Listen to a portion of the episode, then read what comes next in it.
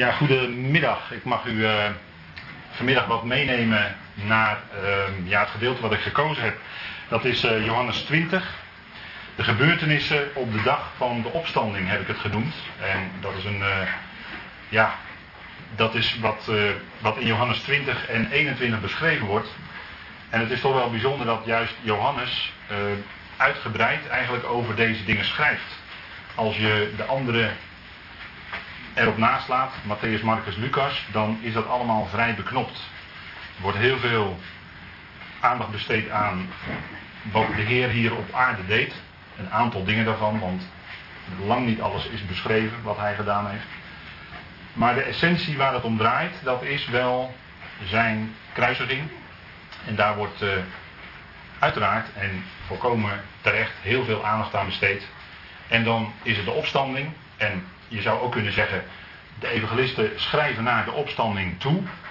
En als dan eenmaal de opstanding geweest is, dan hebben we nog een, bij de drie dus een vrij kort historisch verslag. Maar bij Johannes is dat juist wat uitgebreider.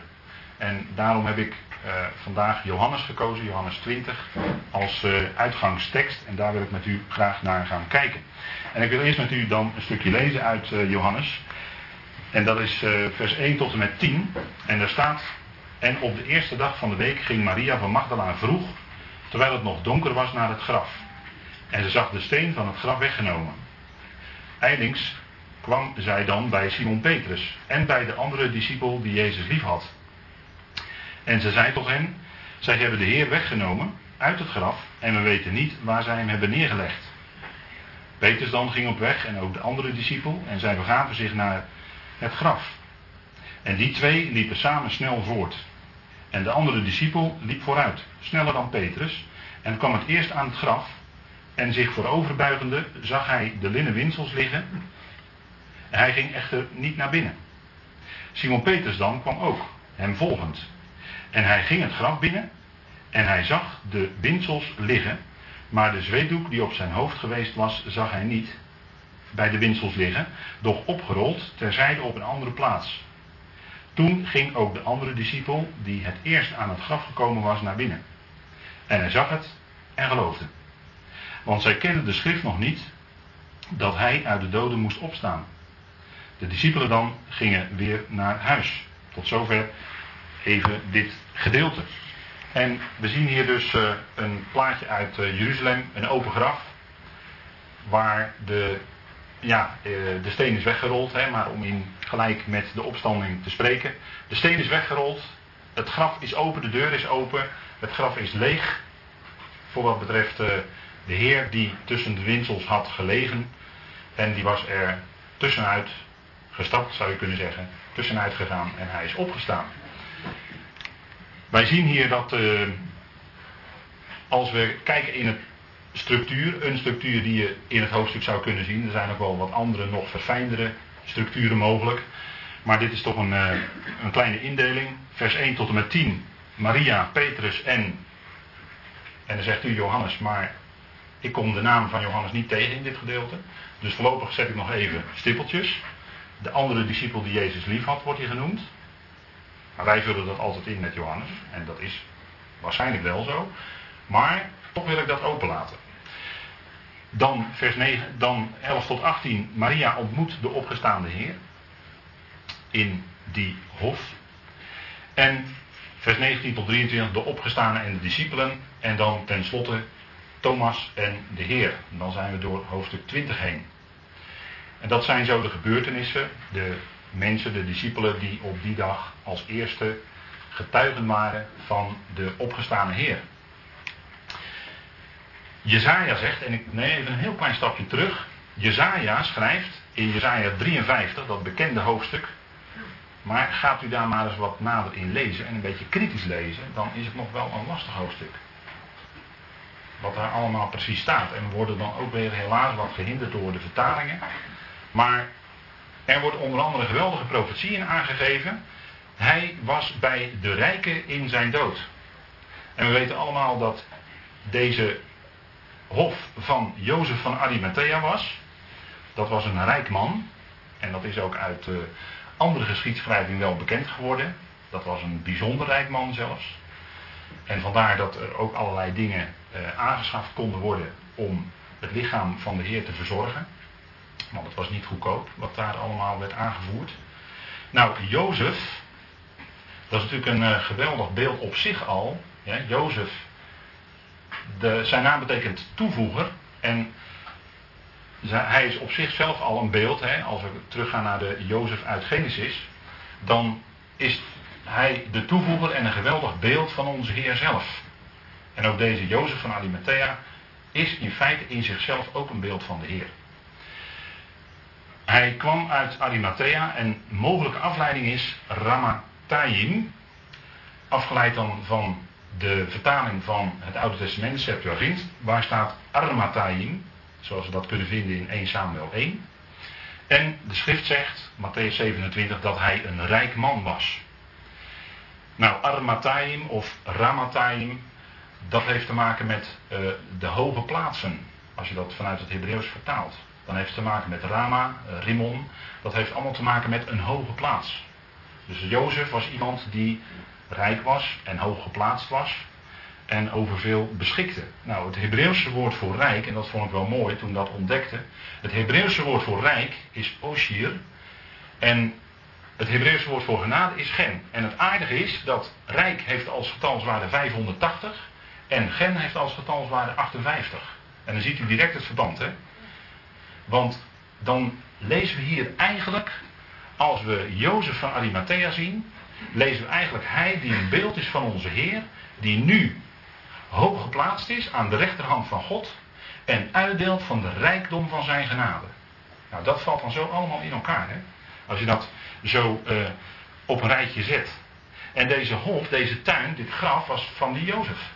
was een rijk man, die had dat aangekocht. Het was nog een nieuw graf, waarin nog nooit iemand gelegen had. Dat is ook bijzonder. En dat graf, en je zou kunnen zeggen, eigenlijk had God er via Jozef voor gezorgd dat alles al klaar was, zodat de Heer ter dood gebracht kon worden. We hebben gisteravond iets gehoord over dat proces wat hij doorging. Dat eh, Pilatus daarbij betrokken was en Herodes. En u kent wel dat heen en weer spel tussen Pilatus en Herodes. En er zat natuurlijk allerlei, uh, ja, er zat natuurlijk allerlei uh, politieke, politieke manoeuvres waren daar natuurlijk bij betrokken. En allerlei gedachten, onderlinge concurrentie. Nou, noem maar op, daar zal ik u niet mee vermoeien, al die menselijke dingen. Maar in ieder geval werd pas op het laatst duidelijk, want Pilatus wilde zelfs de Heer nog loslaten, want hij was onschuldig. Ik vind geen schuld in deze mens. En hij waste zijn handen in onschuld. En toen vroeg de menigte om hem te kruisigen. He, aangestookt door de Joden. En toen pas werd duidelijk dat hij gekruisigd was. Maar op dat moment had Jozef toch al die, he, die hof aangekocht en was daar dat nieuwe graf. Dus alles was door de Heer, door God zelf al voorbereid, zodat hij in een nieuw graf gelegd kon worden. He, nieuw, nog nooit gebruikt, dus ongerept. En dat is ook helemaal wat past bij dat grote gebeuren waar we nu bij stilstaan en waar we, vind ik, eigenlijk het hele jaar bij stilstaan. Namelijk dat we een opgestane Heer hebben en dat Hij de reiniging van de zonde tot stand heeft gebracht, zoals Hebreeën dat zegt. En dat past ook helemaal, hè. Dan dat, dat nieuwe graf, dat past daar helemaal in. Het was nog zuiver, ongebruikt, ongerept. Dat, is, dat zijn allemaal van die dingen die dan allemaal op hun plaats vallen. Jozef was een discipel, een leerling van Jezus, maar in het verborgen. En dat was uit vrees voor de Joden. Want hij was mogelijk een lid van het Sanhedrin. En dan is het natuurlijk uh, niet handig, zeker niet als toen de populariteit, om het zo maar te zeggen, van de Heer onder het volk toenam. Is het natuurlijk niet handig dan binnen het Sanhedrin, wat die concurrentiestrijd voelde, om uh, daar dan ervoor uit te komen dat je een discipel bent is allemaal heel menselijk, hè, zoiets. En het, en het mooie is dat toen de Heer gestorven was, dat Jozef vrijmoedigheid kreeg en vroeg om het lichaam van de Heer. En kennelijk was hij zo invloedrijk dat hij dat ook direct mocht meenemen. En met Nicodemus samen en anderen naar het graf brengen. Hij was een aanzienlijk lid van de raad. Hij was een raadgever, een raadsheer. En mogelijk zit daarin dat hij lid van Sanhedrin was. En hij verwachtte het koninkrijk Gods. Hij had gehoord naar de Heer. Hij was een discipel van hem geworden. En de Heer had gepredikt dat het koninkrijk zou komen. Bekeert u, want het koninkrijk der hemelen is nabijgekomen. En dat klopte ook volledig, want de Heer liep daar zelf rond. Hè? De koning liep daar zelf rond. En uh, daarom had uh, die Jozef had geluisterd naar de Heer en hij verwachtte dat koninkrijk Gods. Hij leefde in die verwachting. En daar waren natuurlijk meer discipelen die ook in die verwachting leefden. En die zagen in hem werkelijk wie hij was. En hadden misschien wel gedacht inderdaad dat hij echt dat koninkrijk zou gaan oprichten nu, dat het eindelijk tijd was. En naar de tijd gerekend was het ook zo. Als zij de profeten erop hadden nageslagen. Naar de tijd gerekend was het zo dat hij zou komen die het koninkrijk zou oprichten. Maar het liep anders. Hij werd gekruisigd. En wat zullen dan de, de gedachten van de discipelen, van de mensen, zullen verward zijn geworden? Dit is een streep door de rekening. Ze hadden verwacht dat het koninkrijk zou komen. Maar ineens bleek hij die het koninkrijk zou brengen, gekruisigd te worden en gestorven. En deze Jozef, daarvan wordt gezegd, was een goed en rechtvaardig man. En Jozef die voegt dus daadwerkelijk heel veel toe in deze geschiedenis. Het zijn natuurlijk, en, en als je Johannes zo leest ook, eh, dat is eh, wat je meer en meer gaat opvallen als je heel intens ermee bezig bent, hoe nauwkeurig eigenlijk deze geschiedschrijving is geweest. Hoe nauwkeurig moment op moment uh, is vastgelegd wat er precies gebeurde. Bij de ooggetuigen, uh, wie dat meemaakte, wie de Heer hadden gezien, uh, dat ze daadwerkelijk in het graf waren geweest, dat ze de winsels hadden gezien.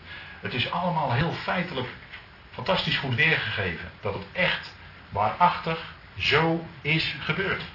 Dat is, dat is eh, wat, je, wat je daar, je weet het wel, maar als je ermee aan de slag gaat, dan word je nog daarin versterkt. Dat het, dat het betrouwbaar is, dat het overgeleverd is. Nou, hij was een goed en rechtvaardig man. En we weten dat hij werd gewikkeld in linnen winsels. Met mirre en aloe. En dat was naar het gebruik van de Joden. En mirre, dat is een, uh, uh, ja, de vanzelf vloeiende mirre uit een boom die verwant is met uh, onze meidoren. En dan komt er uit het hout komt er uit, een soort hasachtige stof. En als die dan naar buiten komt, dan wordt die hard, hè, net zoals we dat kennen met has. En dat was een, een stof die dan een hele aangename geur bracht. En we lezen ook in, dacht in Marcus, dat hij wijn aangereikt kreeg met mirre vermengd. Dat was om de smaak aangenaam en zoet te maken. Maar hij weigerde dat. Hij weigerde dat. En later, toen hij zure wijn kreeg, de spons, dat nam hij wel. En het lijkt net alsof dat iets zegt over het feit dat hij tot zonde werd gemaakt. En dat hij uh, niet alleen het zondoffer was, en nu ben ik in Leviticus, en, maar dat hij ook het schuldoffer was. En daarom wordt gezegd in Leviticus dat het niet voor God een aangename geur was. En die andere offers, het spijsoffer, en er worden nog twee genoemd, die zijn wel een aangename geur. En die aangename geur, onder andere door dat midden, is, uh, ja, dat, dat, is, dat was dus in dat graf merkbaar, want hij werd daarmee gebalsemd. En aloe, dat is ook zo'n stof hè, die uit de, de, boom werd gewonnen, een soortgelijk iets, aloe, waarmee ook gebalsemd werd. En ook een stof die uit uh, een boom komt en die ook een aangename geur verspreidt. En dat wordt ook gebruikt, werd dus ook kennelijk onder andere gebruikt bij het balsemen van een dode. En dat werd ook bij de Heer zo gedaan. Uh, en dat was in totaal ongeveer 100 pond, staat. En moet 100 pond, dan moet u beseffen dat het, uh, dat niet kinderachtig is. 100 pond is heel veel. Want toen de Heer werd gezalfd, toen werd er 1 pond kostbare nardusmirre gebruikt. En dat, was, dat had een waarde, daar wordt daarbij gezegd in Johannes 12, of in Johannes 12, ja. Daar wordt daarbij gezegd dat dat uh, 300 schellingen is. En dat kwam dus neer op bijna een jaarloon. Want één schelling was een dagloon in die tijd. Dus dat, en nu ziet u 100 pond. Als ik het even heel snel zeg, is dat 100 jaarlonen van die tijd. Dus dat was heel veel geld. Dat was heel veel waard. En dat is natuurlijk ook passend. Bij hem die voor God en voor de mensen zo ontzettend veel waard is. Dan kan het alleen maar zijn dat hij ook met hele waardevolle, hè, met veel van waarde wordt gebalsemd. En zo wordt behandeld. Nou, 100 pond, dat is uh, iets wat uh, van Arimathea kennelijk kon betalen. Dus het was een zeer vermogend man. Ehm, de, de, de buitenbijbelse geschiedenis zegt ook dat hij uh, later in Engeland is geweest en dat hij daar ook iets met tin te maken had, de, de tinmijnen enzovoort. En dat hij door die handel ook rijk is geworden. Nou, dat, dat is heel goed mogelijk. En vandaar dat hij waarschijnlijk ook invloed had en zo dat lichaam van de Heer mee mocht nemen. Nou, 100, het getal 100, heeft in de schrift te maken met de vervulling van de beloften. Of de komst van het koninkrijk. Abraham was 100 jaar oud toen Isaac geboren werd, de beloofde zoon. Was hij 100 jaar oud. En dat staat natuurlijk niet voor niks. En um, Gods woord in de schrift heeft, dat, daar hoort het getal 10 bij. Denk maar aan de 10 woorden uit de Torah, hè, de 10 bekende woorden. Nou, als dat woord vervuld wordt, als dat woord geloofd wordt, dan wordt dat uh, vermenigvuldigd. En dan is het 10 maal 10. En dan is het 100. Dan wordt de belofte vervuld. En zo was het ook in het leven van Abraham. Hè? Dat is daar een uitbeelding van. Het heeft te maken met dat koninkrijk Gods wat daadwerkelijk aanbreekt. En dat brak ook aan pas echt toen hij uit de doden werd opgewekt. En daar is dit al een aanduiding van. Hè? Het was een ongelooflijke, kostbaar, hè, met veel kostbaarheid. Hè? Hij was ook rijk in zijn dood. Hij was bij de rijken in zijn dood, maar was ook rijk. En dat toont al de rijkdom die daarna, de rijkdom aan genade die daarna bekend zou worden. En er staat dan, er was ter plaatse waar hij gekruisigd was, een hof. En in die hof was een nieuw graf waarin nog nooit iemand was bijgezet. Nou, dat heb ik u net aangegeven. En dat, als je dat, dat is heel, heel bijzonder als je dat vergelijkt met die eerste hof die er was. De hof van Eden dan zie je daarin een geweldige tegenstelling. En uh, ja, bepaalde overeenkomsten, maar eigenlijk tegenbeelden. Hè? De eerste hof heette de Hof van Eden. En het woord Eden heeft te maken met weelde, met luxe. En, en deze hof was van een rijke. Iemand die rijkdom had, hè? Jozef van Arimathea. Dus dit gebeurde, deze opstanding gebeurde in het hof van de rijken. Dus zien we dat. En daar in de hof van Adam, waar Adam de opdracht had gekregen om die te bewaren en die te bewaken, die uit te breiden. Maar dat liep allemaal anders. En in die laatste, hè, de laatste Adam, de zoon des mensen, wat hij zelf ook had gezegd, dat de zoon des mensen zou opstaan uit de dood. De laatste Adam, zoals Paulus hem noemt, die stond op uit de dood. En daarmee was dat stervensproces, hè, wat in die hof, hè, de dood, de, de mens zondigde, de dood trad in, het sterven trad in. En in deze hof begint het levensproces. Bij de opgestane. Hij is opgewekt. Als eersteling van hen die ontslapen zijn, zegt Paulus. En hij is ook opgewekt als eerste die niet meer zou sterven. Een aantal dagen ervoor wekte hij Lazarus op uit de dood. Maar Lazarus was niet opgewekt in onsterfelijkheid. En dat werd ook uitgebeeld doordat hij met de linnenwinsels om uit het graf kwam. nadat de Heer gezegd had, Lazarus kom eruit. Hij had de linnenwinsels nog om en die moesten van hem afgenomen worden. Maar de Heer kwam zelf tussen de winsels uit en die bleven achter in het graf. Als teken dat hij leven had ontvangen, een onvernietigbaar leven, een onvergankelijk leven, onsterfelijkheid, als de laatste Adam. In deze hof begint de onsterfelijkheid. En dat is een geweldig beeld, hè? Een geweldige waarheid. De dood treedt in, de dood is overwonnen. Dat is wat we met Pasen vieren. De dood is overwonnen. Dat is een feit. En het zal in de toekomst blijken, de geweldige kracht van zijn opstanding zal in ons als gelovigen als eerste weer zichtbaar worden. Bij de bazijn Gods. Als wij levend gemaakt worden, als wij veranderd worden. En de Heer zullen ontmoeten in de lucht. Nou, dat is allemaal het gevolg van de opstanding van Christus. Daar begon het mee. Nu hij is opgewekt als de eersteling, hè, want is ook vervulling van Leviticus, als de eersteling garve die voor Gods aangezicht heen en weer werd bewogen. Dat is de garantie, als de eersteling er is, is het de garantie dat de hele oogst gaat komen. En uiteindelijk zal God alles, zal hij iedereen oogsten, wordt alles binnengehaald. Nou, dat is ja, dat is een, het fantastische goede nieuws wat we met Pasen vieren. Nou, in de hof zien we de slang, of ik moet misschien iets voorzichtiger zijn door te zeggen de nachash. En dat is een beetje moeilijk, dat woord. Maar laten we maar even houden op de slang. En maninne. En we weten wat daar gebeurde. Zij werd misleid. En de eerste ontmoeting die na de opstanding plaatsvindt, is tussen de Heer en Maria. En waarbij de Heer aan zich liet zien, ik ben opgewekt uit de doden. En gaat het aan de discipelen vertellen. Ook een geweldig tegenbeeld, hè?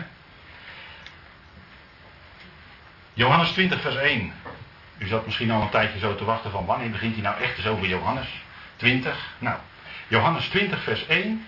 En het eerste vers, daar struikel je al gelijk over, want er staat in alle vertalingen, tenminste in de nieuwere vertalingen, staat een hele oude. Heb ik ooit eens een keer ergens, uh, was in een antiquariaat. Toen dacht ik, zal eens even kijken. Dat was de Deutsch Aasbijbel, meen ik. De, als ik het goed heb, de, de Delfts Bijbel. En daar stond keurig netjes dit. Op een van de sabbatten. En dan ben je toch even, sta je in zo'n antiquariaat, dan ben je toch even blij. Uh, hè, zo, nou fijn, dat staat er en dat staat er dus ook in het Nederlands. Maar in de meeste vertalingen staat er op de eerste dag van de week. En daarmee heeft men het Grieks ja, toch een beetje wegvertaald. Sorry dat ik het even zo zeg. Maar hij, er staat de een van de sabbatten, echter. Dat staat er. En um, op die dag, heel vroeg, ging Maria samen met een ander naar het graf, maar daar spreekt Matthäus over, Johannes niet. Johannes noemt alleen Maria. En die gaat op die dag, dat is op de derde dag, dat is na de grote sabbat, de vijftiende Nisan. De grote sabbat was de eerste dag van het feest van de ongezuurde broden. En op die dag daarna, en dat was de gewone weeksabbat, ging zij naar het graf. Dat is de dag van de opstanding. En dat is op de derde dag. Of als ik het wat meer uh, naar uh, Romeinen zeg, naar de Romeinen zeg, die in die tijd uh, overheersten, na drie dagen. Of als ik het op zijn Hebreeuws zeg, drie dagen en drie nachten. Maar dat is net wie het zegt, maar alle drie bedoelen ze hetzelfde. Het is op de derde dag, als je het heel strikt neemt. En zo was het ook. Hij werd, voor, hij werd op de avond hè, tegen dat de veertiende hè, dat de duisternis bijna inviel, werd hij weggenomen van het kruis en in het graf gelegd, zodat hij, dat was de eerste dag, en op de vijftiende lag hij de hele dag in het graf, dat is de tweede dag, en op de zestiende, dat is dus de derde dag, stond hij op, werd hij opgewekt uit de dood. En dat is wat, als je het vanuit Leviticus bekijkt, hè, de datums. Op een van de sabbatten echter en dat is ook wat uh, Matthäus had voorzegd, wat de Heer zelf had voorzegd van zichzelf. De derde aankondiging van het lijden. Daarin uh, zegt de Heer zelf, zij zullen hem overleveren. Dan spreekt hij over zichzelf als de zoon des mensen. Aan de heidenen om hem te bespotten en te geestelen en te kruisigen. En ten derde dagen zal hij opgewekt worden. Dat had hij gezegd. En het wonderlijke is dat die discipelen kennelijk zo in verwarring waren geraakt door die kruisiging dat zij dit woord van de Heer, wat hij toch een keer of drie, vier tegen ze gezegd had, waren vergeten. Degenen die niet vergeten waren, waren de overpriesters en de fariseeën. Die hadden het opgevangen en die hadden dan ook het graf laten verzegelen. Want die zeiden, stel je voor dat deze verleider, zo werd hij dan door hun genoemd, dat deze verleider, uh, dat, dat, hij ook nog, dat ze hem gelijk gaan geven door hem weg te nemen. En dan gaan ze nog zeggen dat hij nog uh, dat gezegd had ook, dat hij, dat zou erger zijn dan wat hij daarvoor had gedaan. Dus die hadden dat, dat hadden ze heel goed in de oren geknoopt, kennelijk. Dat wisten ze. Daarom hadden ze het graf verzegeld. Maar het mooie is dat God dat ook weer gebruikt. Om des te duidelijker te laten zien dat hij is opgewekt. Want het zegel werd verbroken. Dat zegel werd verbroken. De steen werd weggerold. Dus het zegel werd ook verbroken. Net als bij Daniel in de leeuwenkuil bijvoorbeeld. dat is precies hetzelfde in feite. Toen Daniel uit de leeuwenkuil opkwam, was dat een profetie van dat de Heer uit de doden zou opstaan. De leeuwen hadden Daniel niet aangetast. De dood had onze Heer niet aangetast. Want Psalm 16 zei dat hij in zijn dood geen verderf zou zien. En zijn ziel zou niet overgelaten worden aan het dodenrijk. Nee, hij zou geen verderf zien. En hij zou opgewekt worden. Voordat dat in kon. En daarom werd hij natuurlijk ook zo uitvoerig en met zoveel, hè, 100 pond, werd hij gebalsemd. Dat is een bewaring. Dat is eh, om het lichaam zo lang mogelijk gaaf te houden, te bewaren. Hè. Ook naar de opstanding toe. Ook al beseften ze dat niet zo op het moment dat ze dat deden. Nou, op de derde dag, dat is een hele bijzondere dag in de schrift. Op de derde dag gebeuren bijzondere dingen. Ten eerste, als we bij Genesis beginnen, op de derde dag rees het land uit het water op. Ook een beeld van de opstanding. Dat gebeurt op de derde dag. Er gebeurt iets verrassends. Hè? En uh, dat is ook wat met de Heer gebeurde, want wat in Psalm 2 en 43 staat, dat de golven over hem heen sloegen, dat waren de, de golven van, van God, hè, dat diepe lijden wat hij door moest gaan. Dat is natuurlijk prachtige beeldende taal. Maar zo ging het, hè? de golven sloegen over hem heen, maar hij kwam weer erbovenuit. En dat is wat in Genesis ook aangegeven wordt, hè? op de derde dag. En op de derde dag bracht het land ook jong groen voort. Daar genieten we van in deze tijd. Hè?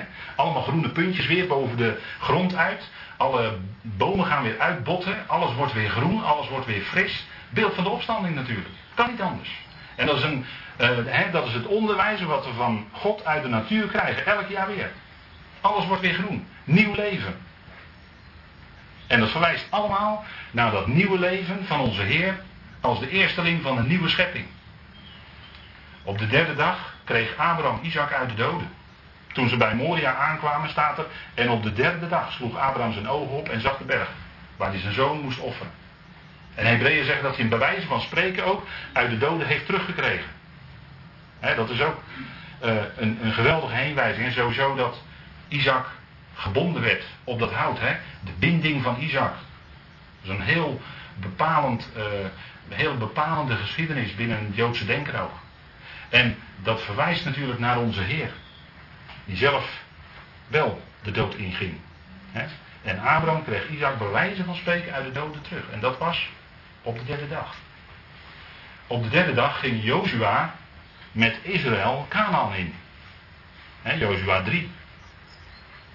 Dat gebeurde op de derde dag.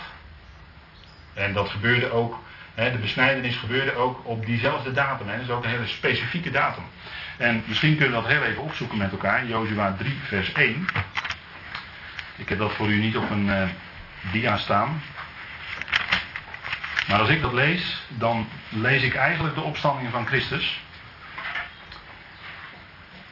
En er staat. Toen stond Jozua. Jozua 3, vers 1. Jozua, de zoon van Noen, hè, de zoon van de 50. 50 is ook waar het jubeljaar in plaatsvindt. Hè. Het 50ste jaar is ook het land waarin het land vrijvalt. Dat is ook, het jubeljaar zie ik altijd als een uitbeelding van de nieuwe schepping. Als God alles in al is. Het is het jubeljaar voor de hele schepping en dat is een jaar dat nooit meer eindigt. dat is natuurlijk een geweldige toekomst. Nou, Jozua, de zoon van Noen, de zoon van de 50. En er staat, toen stond Jozua morgens vroeg op. En dat is Jehoshua. Toen stond Jehoshua morgens vroeg op. Dat is wat we in, Johannes 20 lezen. Dat is de opstanding van Christus. Hij heet Joshua. En hij stond s morgens vroeg op. Dat is toch gewoon de opstanding? Profetisch gezien. En hij en al de Israëlieten braken op van Sittim en kwamen tot aan de Jordaan waar zij overnachten, voordat zij overtrokken. Nou, de Jordaan is natuurlijk de scheiding tussen het over Jordaanse en het land zelf. En daar moesten zij doorheen. Ze moesten door dat water heen. Wordt ook de doodsjordaan genoemd. Hè? En door die Jordaan heen betekent opstanding uit de doden. En daarna vond ook de besnijdenis plaats. Wat ook een uitbeelding is van de opstanding. dat, is, dat grijpt dan allemaal in elkaar. En ze gingen van Sittim naar Gilgal. Nou, Gilgal betekent ook omwenteling. En het graf, het, de steenbed van het graf weggewenteld. Dat was ook een omwenteling. Ook heel symbolisch van wat werkelijk gebeurde op die dag. Een grote omwenteling. De eerste die is opgewekt uit de doden zonder daarna weer te sterven. Dat is een enorme omwenteling geweest. Daarvoor was het allemaal sterven, lijden, dood. Heeft de Heer zelf ook ondergaan. Maar toen hij werd opgewekt, dat was de grote verandering.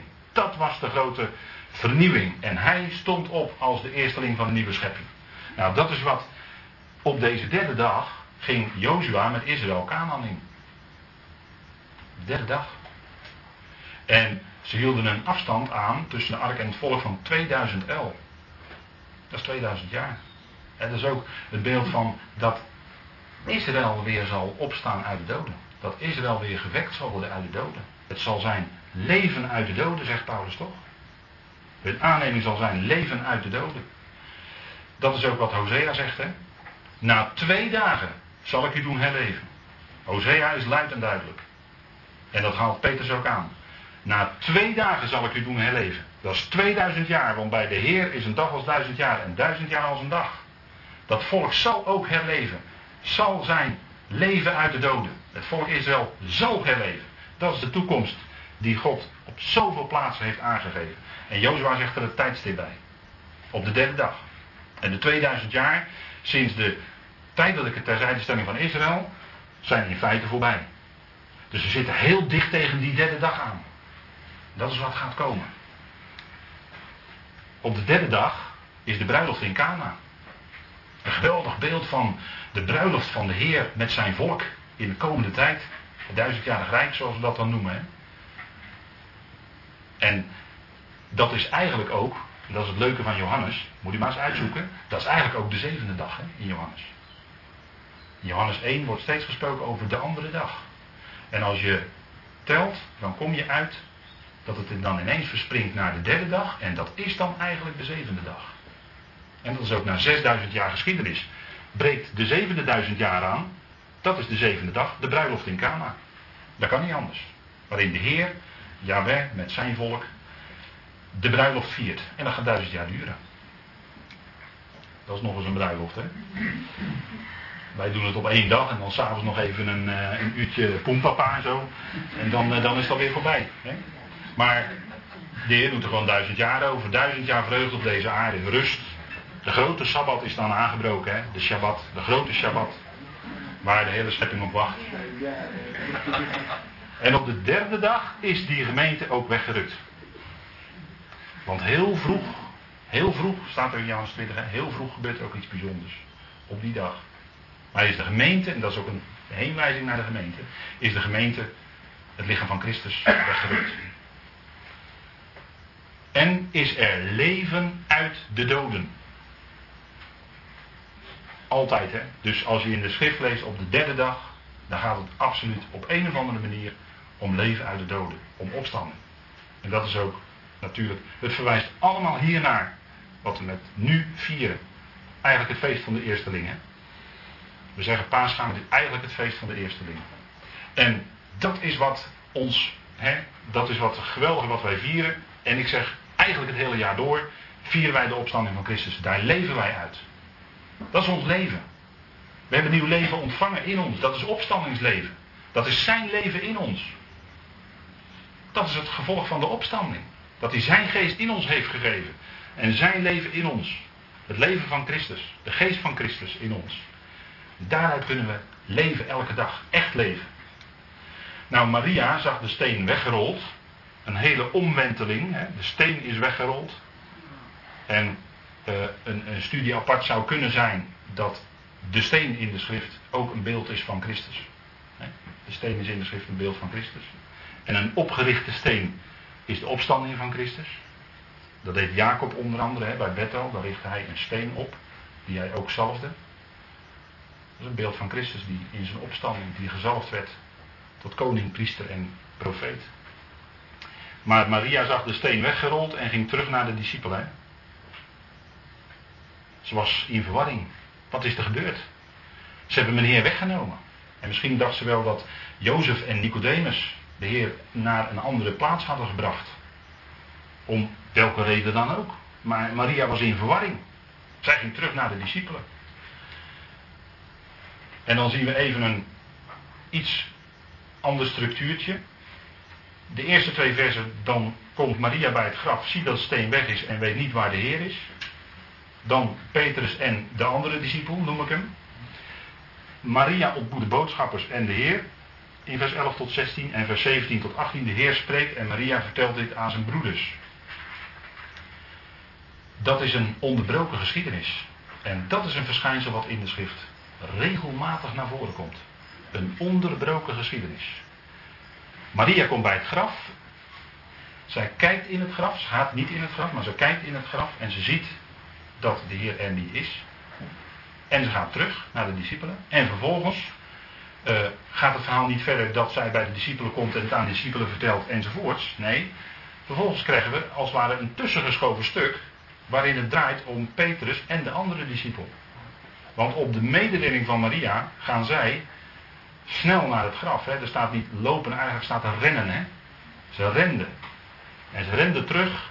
En de discipelen die rennen naar het graf. Het leek, eh, je zou bijna zeggen, het is een hardloopwedstrijd, maar.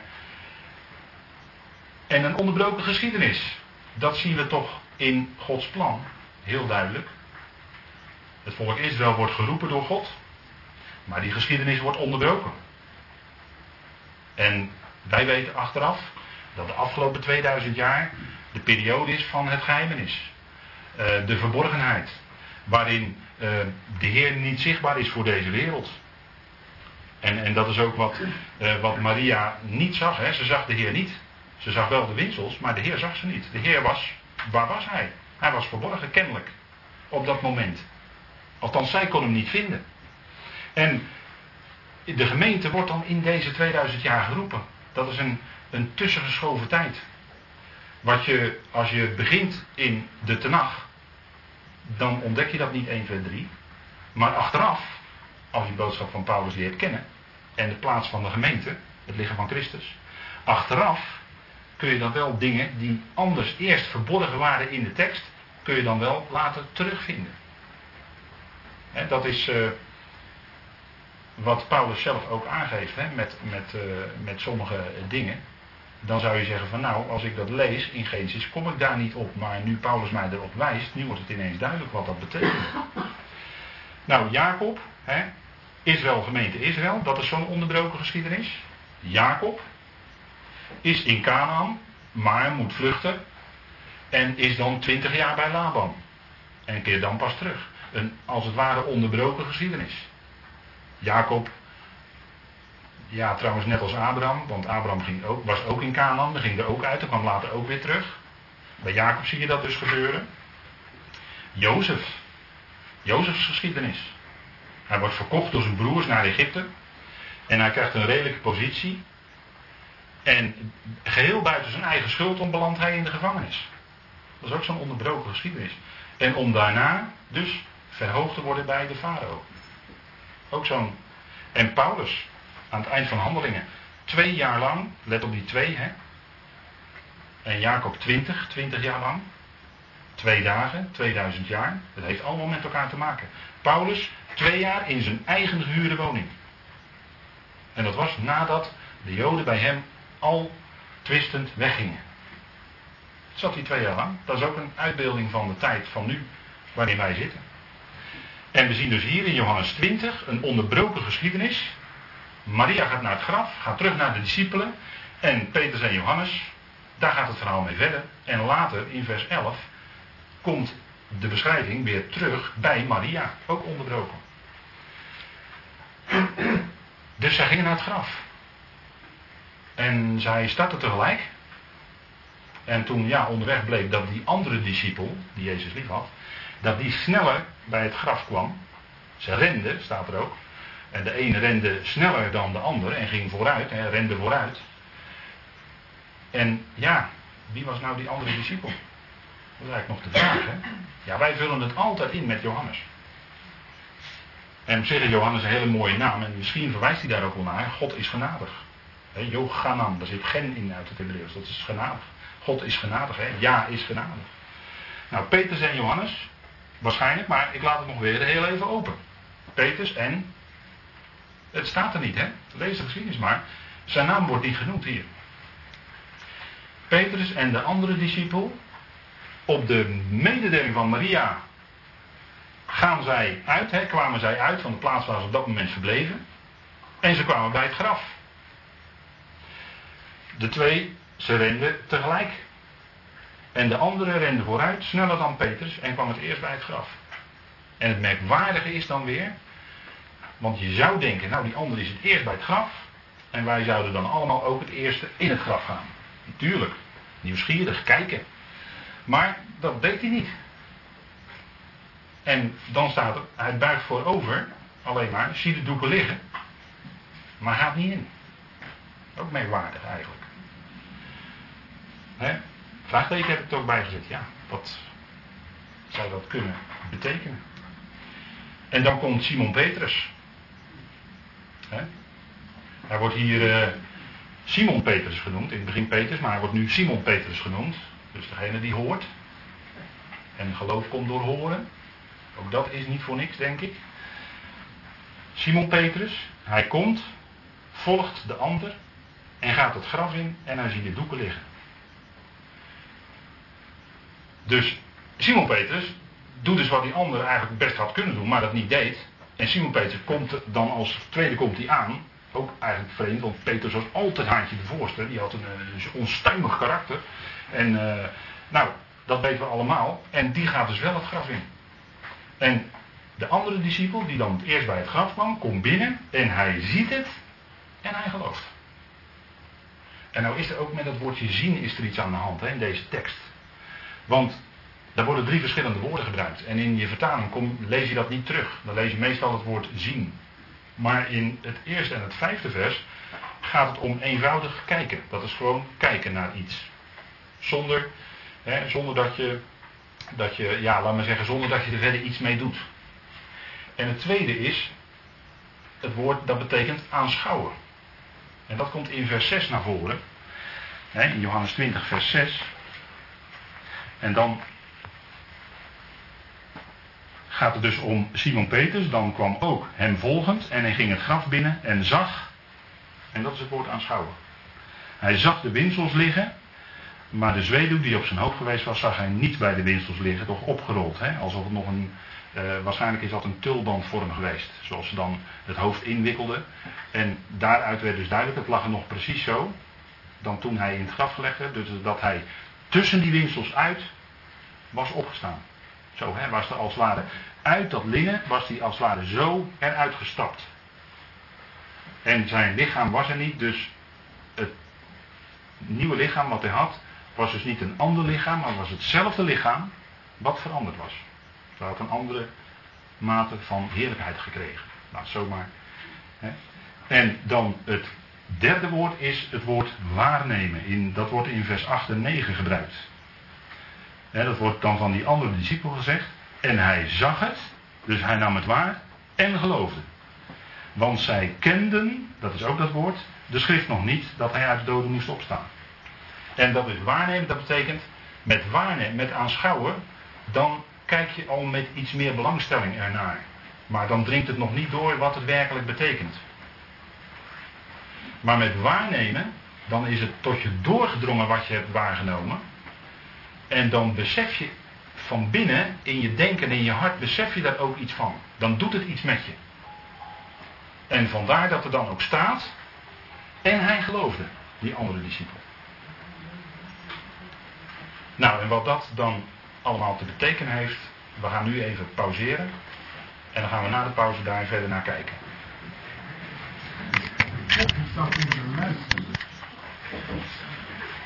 Goed, wij zouden kijken naar de gebeurtenissen vandaag, deze derde dag, die in Johannes 20 beschreven wordt. En hoe kan het nu dat die discipelen, Petrus en de andere discipel, ja, waarom staan het er nu zo? Hè? Dat, uh, je zou eigenlijk zeggen, het is mooi dat het zo beschreven is. Heel feitelijk wat er gebeurd is. Maar als je dat één keer goed hebt gelezen, dan weet je dat eigenlijk ook wel. Maar meestal is het in de schrift zo dat deze dingen, zoals Paulus dat dan ook zegt, een andere bedoeling hebben of een andere beduiding hebben. En dat doet hij bijvoorbeeld in Galaten 4, hè, als hij het heeft over Hagar en Ismaël en de berg Sinaï en het Jeruzalem dat nu is, enzovoort. En dan laat Paulus ineens zien wat zo'n geschiedenis die in Genesis staat, wat die aan diepere betekenis heeft.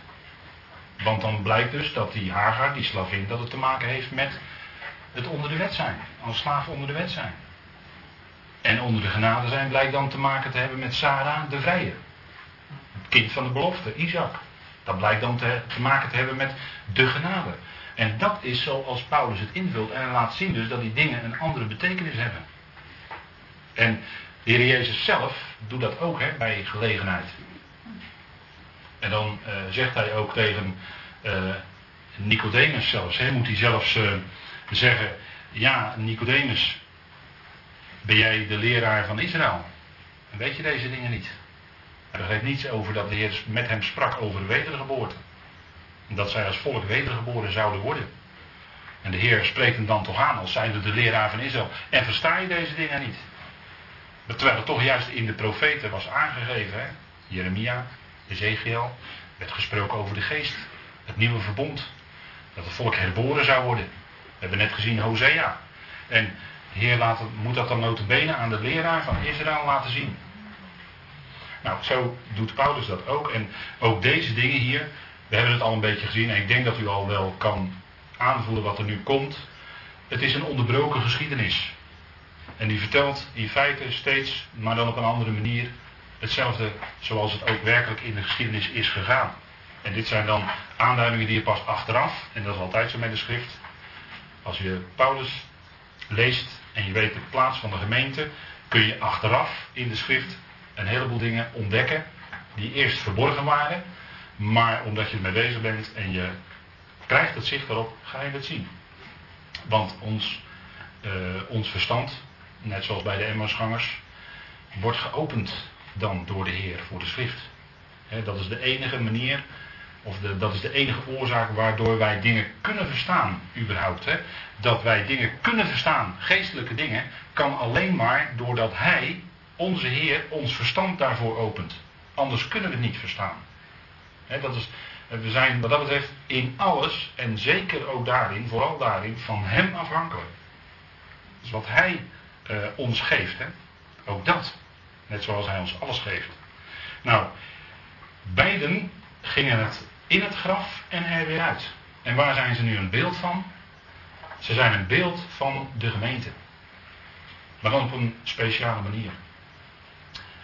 Want het gaat om twee mannen. En als er in de schrift twee mannen genoemd worden, dan moet ik maar eens opletten dan is dat heel vaak op een of andere manier een beeld van de gemeente. Het lichaam van Christus. En het lichaam van Christus bestaat ook uit twee, hè? Uit gelovigen uit Israël en gelovigen uit de andere volkeren. Dus twee groepen. Waarvan de apostel Paulus zegt in Efeze 2 dat die twee tot één nieuwe mens gemaakt zijn. Maar hij onderscheidt wel duidelijk twee groepen. Paulus was zelf ook een Jood. Uit de stam Benjamin. Dus hij was zelf hè, een, een, een klein deel van dat gelovige overblijfsel zou je kunnen zeggen. dus die twee zijn in feite een beeld van het lichaam van Christus, de onderbroken geschiedenis. De geschiedenis van Israël wordt stopgezet, als het ware, tijdelijke terzijdestelling van Israël. En in die tussentijd worden gemeenten geroepen. En die gelovigen, want Johannes kwam het eerst bij het graf. Dat is ook merkwaardig, hè? Dat is ook merkwaardig. Want als je kijkt in de geschiedenis hoe het dan gegaan is met het volk Israël. En dat zegt de Heer Jezus ook, en daar worden ze boos om.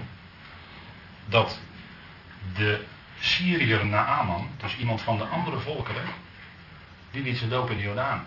Werden gelovigen. De weduwe, ook van buiten de landsgrenzen. In feite voor Israël gerekend een heidense vrouw. Was ook een gelovige. En zo sprak de Heer het ongeloof binnen zijn eigen volk aan. En zo bleek het eigenlijk in de geschiedenis dat Degenen die eigenlijk van buiten Israël waren eerder geneigd werkelijk te geloven dan de leden van het volk zelf. En dat moest de Heer hun ook, uh, ja, verwijten wil ik niet zeggen, maar wel hun daarop aanspreken. Denkt u maar aan de woestijnreis. Ze zijn door ongeloof omgekomen in de woestijn. Hebreeën spreekt daar heel duidelijk over. Ze zijn door ongeloof omgekomen. Maar wie waren eerder geneigd te geloven? Dus wie liep als ware een beetje vooruit? Enkelingen uit de heidenen. En die kon alleen maar in die tijd toenadering zoeken tot Israël en proseliet worden. En dan komt Petrus komt erbij, hè, want ze gaan samen. Hè, met z'n tweeën, samen. Dat duidt op die eenheid. Die is in het lichaam van Christus. Samen gingen ze naar het graf toe. Simon Petrus komt later. Maar gaat wel het eerst het graf in. En de eerste, die, de eerste dingen die tot geloof komen, zijn mensen uit het Joodse volk. En die krijgen deel, hè, ze gaan het graf in en ze komen er weer uit. Dus ze krijgen deel aan de opstanding van Christus. Ze worden als het ware één met zijn dood en begrafenis, maar ook met zijn opwekking, zijn opstanding uit de dood. En dat is ook toch wat Paulus van ons zegt. Dat wij samen met Christus gekruisigd, gestorven, begraven, hier gaat het specifiek om het graf, opgewekt zijn en zelfs te midden van de hemelingen gezet. We hebben deel gekregen aan dat wat Christus gebeurd is, hebben wij als gelovigen ook deel, net zo. Niet letterlijk, we zijn natuurlijk niet letterlijk. Hier gebeurt het even letterlijk, maar dat is alleen maar een uitbeelding van wat de gelovige van nu ondergaat. Ze gingen samen op weg. Ze waren met z'n tweeën. En zo is die gemeente, lichaam van Christus, is ook een eenheid. Efeze 2. Die twee zijn door het kruis tot één nieuwe mens geworden. Een eenheid, hè? En dat is ook wat het lichaam van Christus is. Het lichaam van Christus is een geestelijke eenheid. Dat is wat het mooie van Efeze 4, vind ik. Het, we zijn een eenheid, die hoeven we niet te maken, maar we zijn één. En daaruit leven we. En gaan we met al die andere leden van het lichaam van Christus om. We zijn een eenheid. Voor God. En dan kun je misschien zeggen, ja, maar als ik nou om me heen kijk en ik zie zoveel gelovigen en ik zie zoveel verschillende groepen en dan, dan wordt er al heel snel gezegd, ja, er is verdeeldheid in het lichaam van Christus. Nee. Is het lichaam van Christus verdeeld? Nee. Het is één. Alleen daar waar mensen zich uh, ja, in een groep gaan organiseren en dan heb je de talloze kerken, nou dat hoef ik u allemaal niet te noemen. En, en als je naar die dingen kijkt zo, van afstandje te zeggen, ja dat, dat, is, dat is verdeeld. Maar in Efeze 4 schrijft Paulus dat lichaam van Christus één is. En het gaat erom dat we als gelovigen, als we dat gaan verstaan, dat we ook die eenheid bewaren. Daar gaat het om. Die eenheid is er en die bewaren wij. Met de band van de vrede. En dan gaat het om hè, wat, wat uh, afgelopen zondag Colossense 3, maar in Efeze 4 staat het net zo. Dat we met zachtmoedigheid en geduld elkaar dragen, elkaar verdragen in liefde. Dat is wat de Heer ons zegt, hè, ons meegeeft. Voor onze wandel, voor ons gedrag. En dat gaat inderdaad heel ver. En dan, dan gaat het om het eind van hoofdstuk 4 heeft het dan over elkaar genade schenken. En dat, dat kan ook alleen binnen die eenheid. En, en als je beseft, je bent één met die ander, dan kan het soms hoog gaan of laag, maar je blijft een eenheid met elkaar. Je blijft lid van het lichaam van Christus, met elkaar, aan elkaar gegeven. Nou, dat is die eenheid, hè. En, en die twee die gingen samen. En dan uh, is het misschien wel eens zo voor ons ook dat de een wat harder loopt dan de ander. Of wij zeggen misschien wel eens van, uh, nou ja, die andere, uh, of dat denk je misschien. Laat maar zeggen dat we dat denken. Van uh, die andere had na de tijd, tijd gerekend eigenlijk wel al meer gegroeid moeten zijn. Maar dat vinden wij. Maar dat is niet wat. Hè, de Heer bepaalt ook de groei. Hij is het hoofd. Wij ontvangen alles vanuit het hoofd. Ook het inzicht wat we hebben, wat we mogen verstaan uit de schriften, ontvangen we van Hem, want Hij is het hoofd. En hij geeft ons alle voeding aan. En die voeding komt altijd vanuit het hoofd. En hij zorgt zelf voor de leden van zijn lichaam. En dat is altijd uh, ook waarom je.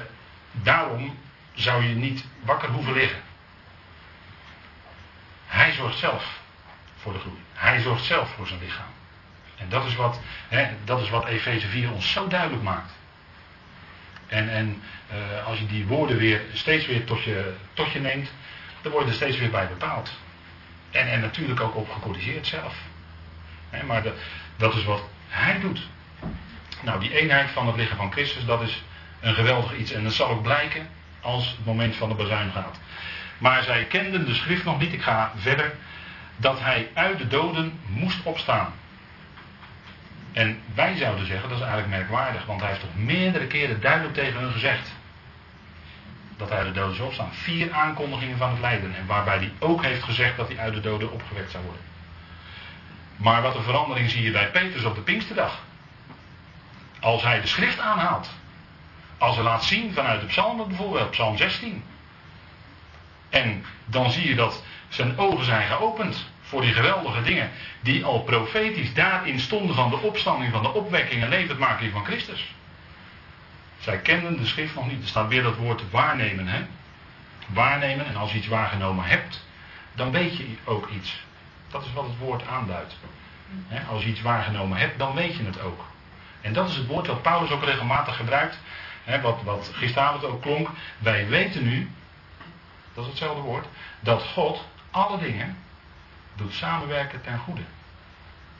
Wij weten nu. We zijn het gaan zien, het is tot ons doorgedrongen. En langzaam maar zeker werd het in ons leven een vaste zekerheid. Wij weten nu dat God alle dingen doet medewerken ten goede voor hen die God lief hebben. God doet dat. Terwijl wij misschien wel eens kunnen denken van ja, het loopt, het loopt uit de hand, of het gaat niet goed, of het gaat wel goed. Of... Maar uiteindelijk blijkt steeds weer dat God het doet meewerken ten goede. Dat is ook je rust, daarom kun je s'nachts slapen. Omdat je weet dat God het doet meewerken ten goede. Zij kenden de schrift nog niet.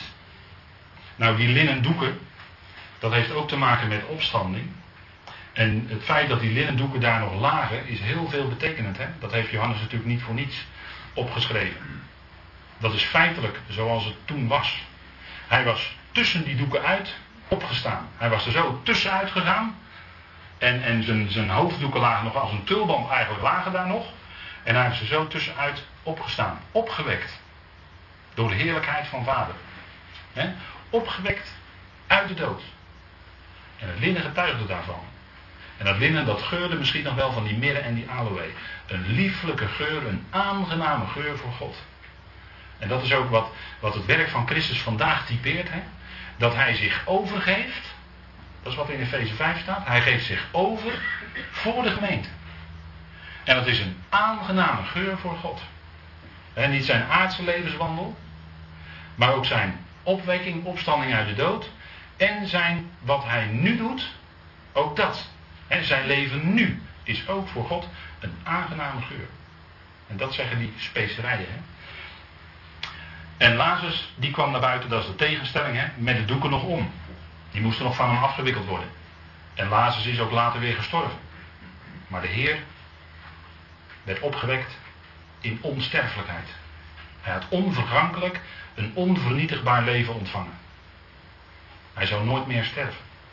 En het geweldige is dat hij nu aan de rechterhand van God is als de mens Christus Jezus. Dus hij is altijd mens gebleven. De mens Christus Jezus, zegt Paulus in 1 Timotheus 2. Hij is de middelaar tussen God en de mensen. Hij is nog steeds mens. Maar wel verheerlijkt, hè? Christus Jezus. De verheerlijkte. Aan de rechterhand Gods. Dus dat is hè, wat zijn plaats nu is. Nou, Jozef, even terug naar Genesis. Jozef kwam uit de gevangenis na twee jaar. En wat kreeg hij toen aan? Linnen. Hij werd met linnen bekleed. En hij kreeg een gouden ring. In feite een uitbeelding, een profetische uitbeelding van de opstanding van Christus uit de dood. want Jozef is in alles, ook in de details, het leven van Jozef, is een heenwijzing, is een profetische aanduiding van degene die later komen zou, onze Heer Jezus Christus. En de priesters gingen ook in linnen gekleed. En de Hebreeënbrief maakt duidelijk, met heel veel woorden, heel uitvoerig, dat de Heer nu hoge priester is naar de ordening van Melchizedek sinds zijn opstanding uit de dood. En dat zal ook later aan de wereld nog blijken. Nou, vers 10 zegt dan, dan eindigt die, dat stukje over die discipelen. De discipelen gingen weer naar huis. Nou, dat is een aanduiding van, zij gingen naar huis. En wanneer gaan wij naar huis als lichaam van Christus? Want ze zijn een aanduiding van het lichaam van Christus. Bij de opname van de gemeente, de wegrukking. De discipelen gingen weer naar huis wordt ons even zo meegedeeld. En, en daar kun je over nadenken. Maar als je er vanuit die breuk die in de geschiedenis zit over nadenkt en naar de toekomst kijkt, wat wij uit de brieven van Paulus mogen weten. Zij, werden, zij, hè, zij gingen naar huis, aanduiding van het feit, het moment dat wij naar huis gaan. Wij hebben een gebouw van God in de hemel, zegt Paulus. Niet met handen gemaakt. En daar gaan wij naartoe. En dan ontvangen we ook direct dat verheerlijkte lichaam. Hè? We worden veranderd. Nou, dat is wat uh, vers 10 zegt. En dan gaat de geschiedenis verder met Maria. En die was op zoek naar de Heer. Ze zag hem niet. Ze hebben de Heer weggenomen uit het graf. En we weten niet waar ze hem, waar ze hem hebben neergelegd. dat is het vervolggedeelte. En waar was de Heer dan? Nou, kennelijk voor Maria verborgen. Ze kon hem niet vinden. Waar was hij? En dat is ook de situatie nu voor de wereld en ook voor het overgrote deel van Israël, moet ik zeggen. Zij kennen hem niet. Hij is voor hen verborgen. Hij is bij weten dat hij te midden van de hemelingen is aan de rechterhand van vader. Maar de wereld en het grootste deel van Israël weet dat niet. Nog niet. Die kent hem niet. En zo is het voor Israël nog steeds. zij, zij kennen hun Messias, hun redder nog niet. Maar er zal een moment komen dat hij zich zal gaan openbaren aan zijn volk. En dat is ook wat wordt uitgebeeld bij Maria. Maria is namelijk een beeld dan van Israël. Hè? Want die onderbroken geschiedenis wil zeggen. Eerste twee versen Maria. Dan drie tot en met tien gaat het over die twee. Uitbeelding van de gemeente. En dan daarna gaat het weer met Maria verder. Dan gaat het dus de geschiedenis met Israël verder. Want er liggen beloften voor dat volk. En Gods beloften zijn onberouwelijk. God komt daar niet op terug. Die zijn onvoorwaardelijk gegeven. Dus hij zal daarop terugkomen. Dat zal op de derde dag vervuld worden. En uh, de, ja, het getal 3 heeft in de Bijbel ook te maken met de belofte. Getal 3 heeft te maken met de belofte. Op de derde dag zal die belofte vervuld worden. Nou, Maria komt dan bij het graf. Ze boog zich voorover in het graf en ze ziet dan twee boodschappers zitten. En hoe zal de geschiedenis van Israël verder gaan? ze ziet twee boodschappers, één aan het hoofd en één aan het voeteneinde. En wat zal Israël dan in de toekomst gaan ontvangen? Nou, onder andere de twee getuigen. In openbaring wordt gesproken over twee getuigen. Hier zijn twee boodschappers. Men denkt soms dat het Gabriel en Michael kunnen zijn, maar hun namen staan er verder niet bij. Dus het zou misschien kunnen. Maar in de eindtijd zijn daar twee getuigen bij Israël. En die profiteren 1260 dagen lang. En het is toch heel merkwaardig dat Maria dan hier twee boodschappers tegenkomt. Hè? Een profetische heenwijzing, als u mij vraagt, naar die twee getuigen. En wat gebeurt er dan? Dan keert zij zich achterwaarts en ze ziet Jezus staan, maar ze weet niet dat het Jezus is. Dat is heel merkwaardig, hè? dat het woord omkeren, de ommekeer, dat het wordt hier twee keer gebruikt. Want de heer, als de Heer dan haar naam noemt, dan keert ze zich om, staat er. Hè? Dan keert ze zich nog een keer als het ware. Maar ze keert zich achterwaarts en ze ziet Jezus staan en ze weet niet dat het Jezus is. Dat is ook heel merkwaardig. En dat is ook wat gebeurt in de toekomst met het volk Israël. Want de Heer zal terugkomen. Hij zal terugkeren, dat heeft hij beloofd. Net zoals hij van hen weggegaan is, zo zal hij ook terugkomen op de Olijfberg. Zijn voeten zullen staan op de Olijfberg. En Maria ontmoet hem dan en ontdekt dan dat het de Heer is. Maar ze keert zich achterwaarts en ze ziet Jezus staan, maar ze weet niet dat hij het is. En zo zal het ook zijn met het volk. Als hij komt, dan zullen ze in eerste instantie even niet beseffen dat hij het is. Maar dan zullen ze zien, zegt Zacharia, wie ze doorstoken hebben. En dan dringt het tot ze door dat hij het is. Hij het is die zij ooit doorstoken hebben. En dan zullen ze ook gaan beseffen dat hij het is, werkelijk. Dat hij hun Messias is. Dat degene die zij gekruisigd heeft, hebben hun Heer is. En dat hij dan op dat moment, dat het het allermoeilijkste is, hun komt bevrijden, hun komt verlossen. Nou, dan uh, zegt de Heer, vrouwen, wat weet gij? En, en de Heer spreekt haar dan aan met vrouw. Dat is ook de situatie tussen de Heer en Israël. Want Israël zal opnieuw de vrouw worden van Yahweh. En hij spreekt Maria aan met vrouw. Wat weet gij? En dat is ook wat de profeet gezegd heeft. Hè? Dat zij zullen wenen en hun rouwklagen zal groot zijn in die dag. Als ze beseffen dat hij het is. En zo groot, en wordt er verwezen naar een moment in de geschiedenis. Hè? In uh, Zachariah 12. Dan zullen ze zien wie ze doorstoken hebben. En, en openbaring zegt dan dat alle stammen zullen zich op de borst slaan en zullen weeklagen. De rouwklagen zal groot zijn in die dag. Maria weende. In ontmoeting met de Heer. Israël zal, zal Uh, ja, Israël zal ook wenen, zal huilen, uh, zal rouw. Dat, dat woord wordt er gebruikt, hè? Zal rouw hebben in die dag dat hij komt. Want dan is die grote verdrukking zo ontzettend zwaar geweest. En dan zal de bevrijding zo groot zijn. En zullen ze nog maar net kunnen ontkomen. En dan uh, zegt de heer vrouw, wat weet gij? En dan zegt ze opnieuw van, nou, wij weten niet waar hij is. Of, hè, ze hebben hem waarschijnlijk weggehaald. En dan uh, spreekt de Heer aan met Maria. En dan aan zijn woord herkent ze hem. Hoe hij dat uitspreekt. En dan beseft ze ineens dat hij Rabboni is. Meester of leraar. En als je het vanuit Hebreeuws bekijkt, dan is dat waarschijnlijk onze meester, zegt ze dan. Het wordt hier vertaald met meester, met leraar. En dan herkent ze hem aan zijn stem. De leraar. De leraar van Israël. Hij is er dan. En dan is het natuurlijk compleet. Dan erkent Israël hem als hun Messias.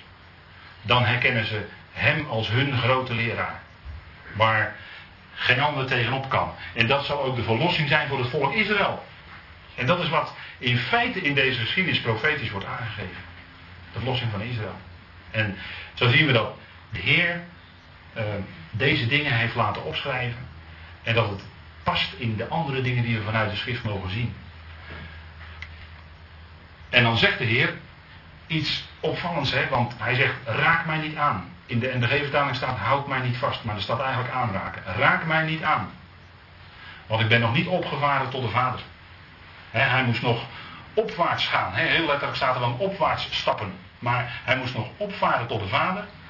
En dan zegt hij: Ik vaar op naar uw Vader en mijn Vader, naar uw God en mijn God. En dat is iets bijzonders dat hij dat zo zegt. Want later leest u in Matthäus 28 dat ze hem wel aan mochten raken. Dus kennelijk is hij op die derde dag, is hij naar vader opgevaren. En is hij later weer teruggekomen, want hij verscheen bij gelegenheid. Hè. Hij, was er niet al, hij was niet altijd zichtbaar en tastbaar in hun midden. Misschien was hij wel in hun midden, maar konden zij het niet waarnemen. Want hij had natuurlijk een andere hoedanigheid gekregen. Hè. Hij kon zomaar in een afgesloten ruimte kon hij zomaar in hun midden zijn. Dus dat betekent dat zijn lichaam dan een andere hoedanigheid heeft gekregen. Waarin hij in staat was om zomaar zich uh, zichtbaar te kunnen maken, kennelijk in hun midden. En uh, dus kennelijk is hij op die derde dag is hij opgevaren naar de vader en weer teruggekomen, waarna ze hem wel mochten aanraken. En dat is ook precies wat in de toekomst gebeurt. Het is een tegenbeeld. Kijk, die eerste hemelvaart, want dat is waar de Heer hier over spreekt, in feite over zijn eerste hemelvaart, is een tegenbeeld van de wegrukking van de gemeente. Want als de Heer terugkeert, dan zal het ook in twee stappen gebeuren. Eerst komt Hij in de lucht voor de gemeente, het lichaam van Christus, en worden wij weggerukt en ontmoeten wij Hem in de lucht. En dat zal ook gebeuren heel erg vroeg, tegen de derde dag. Hè? In de derde dag, tegen de derde dag. Daar, daar zitten we nu een beetje op de grens. Hè? Dus het is allemaal dichtbij. En dat is zijn terugkeer voor het lichaam van Christus. Wordt uitgebeeld in zijn eerste hemelvaart, waarin hij zich aan de Vader liet zien als de eerstelingsscharver. Dat moest eerst gebeuren. Eerst moest die eerstelingsscharver, naar de Leviticus 23, aan de Vader getoond worden. En pas daarna kwam hij op, op aarde terug en mochten ze hem aanraken. Maar eerst moest hij volledig zuiver, zou je kunnen zeggen. Dat beeldt iets van die zuiverheid uit. Volledig zuiver. En Hebreeën zegt ook dat hij met zijn bloed de hemel is doorgegaan. En dat heeft dan vader getoond. Het werk was voltooid, het werk was compleet. Hij was de eerste van de oogst. En dan de tweede moment dat hij weggaat is. Dat is als het gelovig overblijfsel van Israël gered wordt. En daarna ook geheel Israël. Want Paulus zegt in Romeinen 11 dat geheel Israël zal gered worden. Het gehele Israël wat dan leeft, hè, wat dan dat koninkrijk binnengaat. Dat is niet alle Israëlieten van alle tijden en alle plaatsen. Maar dat is heel Israël wat dan het koninkrijk binnengaat. Daar spreekt Paulus over. Nou, dat gelovig overblijfsel, dat is dan de tweede fase van zijn terugkeer. De eerste fase was de opname van de gemeente. En de tweede fase is als hij Israël redt. Als hij terugkeert voor Israël. En er wordt uitgebeeld is een hemelvaart na 40 dagen vanaf de Olijfberg. Wat in Handelingen 1 wordt, uh, ons wordt verteld. En dan zal hij ook terugkeren, zegt Zacharia 14, om zijn voeten te zetten op de Olijfberg. Als die Olijfberg uiteensplijt en een dal van ontkoming zal zijn voor het gelovige overblijfsel, wat dan nog net Jeruzalem kan ontvluchten. En het dal zal rijken tot aan Azel, hè, tot aan waarschijnlijk ergens een plaats daar in het zuiden. Dus hij zal terugkeren en hij zal zijn voeten zetten op de Olijfberg. Dat is als Israël hem heeft erkend. En dat werd later, maar daar hebben we geen tijd meer voor. Maar dat werd later in Thomas zichtbaar. Thomas die dan uitroept: Mijn Heer en mijn God. En dat is ook wat bijna letterlijk zo in Zacharia staat. Dat het volk dat dan zal zeggen. Mijn Heer en mijn God. Dan zullen ze hem aanvaarden. Als hun Yahweh, als hun redder, hun verlosser, hun God. Dat zal natuurlijk een geweldige bevrijding zijn. Nou, zo gaat de Heer dus in twee keer als het ware op naar de Vader. Om, dat is het profetisch tegenbeeld, hè, als, als tegenbeeld van wat in de toekomst de wegrukking van de gemeente is. En als hij komt voor zijn volk Israël. En zijn aanwezigheid omvat dat. Zijn aanwezigheid hier. En hij komt dan de wereld verlossen.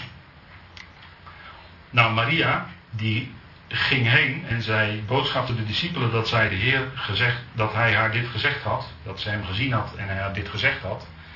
En dat is dan haar getuigenis over de eersteling. Hè? En die naam Maria zou kunnen betekenen uh, geliefd door. Geliefd door de Heer zeggen we dan, vullen we het in, maar eigenlijk geliefd door. Hè? Dat is ook de eerste die zij ontmoet als beeld van Israël. En eerst even heel specifiek het gelovig overblijfsel van Israël. Maar als beeld daarvan, hè, zoals Israël door de Heer geliefd is. Hè, het was vanwege zijn liefde dat hij dat volk riep. Het was niet omdat zij nou zo'n geweldig volk waren. Nee, het was om zijn liefde. Daarom heeft hij Israël. Dus zijn liefde gaat altijd uit naar Israël. dat is zijn volk en dat blijft het. Nou, Christus Jezus is, en dat gedenken wij, en dat weten we naar Paulus, hij is de eerstgeborene uit de doden. De eerstgeborene. Hij is de eersteling van een nieuwe schepping. Met hem werd ook die nieuwe schepping zichtbaar. dus uit dat graf wat nog was op die oude schepping, kwam die nieuwe schepping tevoorschijn. oud en nieuw. En dat is, een, dat is een studie dan apart, moet, geef ik maar eens aan u mee. Vergelijkt u maar eens de dingen die bij de geboorte van de Heer gezegd worden over hem en de dingen die gebeuren met hem en met zijn opstanding. Daar zit een heel opvallende parallel in. Zijn geboorte en zijn opstanding. Er ontbreekt de tijd om dat hier verder uit te werken. Maar denkt u maar aan Jozef en Maria. Jozef van Arimathea. Maria die hem eerst ontmoette. Ook weer Jozef en Maria. Net als bij zijn geboorte. En, en zo kun je een heleboel dingen uh, verder met elkaar. Dat is een hele mooie vergelijking. Nou, hij is de eersteling van de nieuwe schepping. Dat wil zeggen, die eersteling is er. Dus alles zal later ook nieuwe schepping worden. En dat is nog toekomstmuziek voor ons. Maar dat is waar we ons nu al als leden van het lichaam over kunnen verblijden. Wij zijn leden van zijn lichaam. En wij horen in feite al bij die nieuwe schepping. Hè? We zijn in Christus een nieuwe schepping. Het oude is voorbij. Zie, het nieuwe is gekomen. En dan zou ik bijna aan willen toevoegen, laten wij dan feest vieren met elkaar. Feest vieren. Met ongezuurde broden. Als u begrijpt wat ik bedoel. Nou, de laatste Adam, dat is hij, hè. Die hof. Dat is natuurlijk een geweldig tegenbeeld van de hof van Eden. Waar de eerste Adam zondigde. En het was sterven, dood en verderf. En als laatste Adam werd hij opgewekt in een nieuw leven, een nieuwe schepping. En is de zonde voorbij. Hij heeft de reiniging van de zonde tot stand gebracht. Dat is voorbij. Het oude is voorbij. Het is alles nieuw geworden. En vanuit die laatste Adam leven wij. Hè? Wij horen al bij die laatste Adam, die nieuwe schepping. Een geweldig goed nieuws wat Paulus ons meegeeft. Als laatste Adam. Hij is de Heer uit de hemel. En hij is de eersteling van hen die ontslapen zijn. De eersteling. De eersteling Christus is er, hè. En zoals in Adam allen sterven, zo zullen in Christus allen levend gemaakt worden. Dat zijn diezelfde allen als die ook sterven. Dat is een perfecte parallel perfect parallelisme wat Paulus daar gebruikt hè, in 1 Corinthië 15. Dat, dat is echt, daar is geen spel tussen te krijgen. Dat is zoals het echt is. En er wordt totaal niet gesproken over alle die geloven. Nee, Paulus zegt het gewoon, stelt het gewoon. Zo is het. Dat is Gods woord. Is echt absoluut de waarheid van het woord. En in rangorde zal hij ons opwekken. En wat is het fantastisch dat wij mogen horen bij die eerste rangorde. Christus natuurlijk zelf als eersteling, dat is een klasse apart, inderdaad. Maar wij horen heel nauw bij die Christus. Bij die eerste. Wij zullen dan opgewekt worden. En we leven toch al bijna in de derde dag. We zitten er heel dicht tegenaan. Die 2000 jaar zijn voorbij. En dat is, dat is natuurlijk wat ons geweldig doet uitzien. En dat geeft ons kracht om verder te kunnen. En die machtige toekomst die we voor ogen hebben. Gebaseerd op de opstanding van Christus. Hier zo goed beschreven in, in Johannes. En hij is het hoofd van het lichaam van Christus. En wij zijn verbonden met dat hoofd. Met die opgestane. Met die verheerlijkte Heer. Nou, dan kun je niet anders dan feestvieren met elkaar. Als je zo geweldig evangelie kent. En als je zo'n geweldige Heer hebt. Die is opgewekt. We hebben een levende Heer. Hij is niet dood. Zie, hij leeft. En dat is ook inderdaad, amen. Ja, dat geloof ik. Dat geloof ik ook. Dat geloven we allemaal. En dat is een fantastische zaak. En daar kunnen we mee verder. Hè?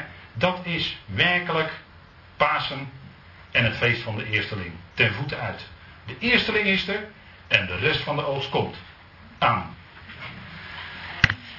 Zullen wij uh, de Heer danken. Trouwvader, wij danken u dat we zo'n kort moment stil konden staan bij deze dingen.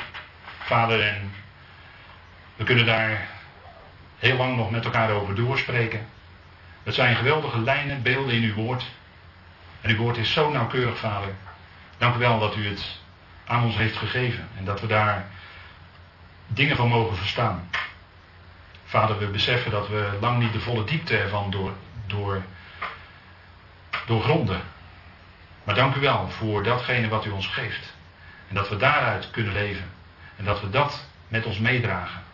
Die geweldige boodschap die van Pasen uitgaat. Het is een open graf. De dood is overwonnen. En uiteindelijk, vader, zult u ook die tweede dood teniet doen. Als laatste vijand. En zult u zijn, alles in allen. Vader, dank u wel dat we dat vooral nu tegen elkaar mogen zeggen. Maar ook het hele jaar door. We hebben een levende Heer. We danken u voor Hem die aan uw rechterhand zit. De mens Christus Jezus, die ons hoofd is. Van wie we alle voeding en leven en heerlijkheid ontvangen. Dank u wel, Vader, voor zo'n Heer. Dank u wel dat we met elkaar hier dit weekend zo mogen beleven. En inderdaad dat mogen doen rondom uw woord. Vader, dat is onze rijkdom. Dat is die heerlijkheid die zoveel zegt over wie u bent. En u bent lieve Vader, dank u wel. Dank u wel dat u met ieder uiteindelijk tot uw doel gaat komen.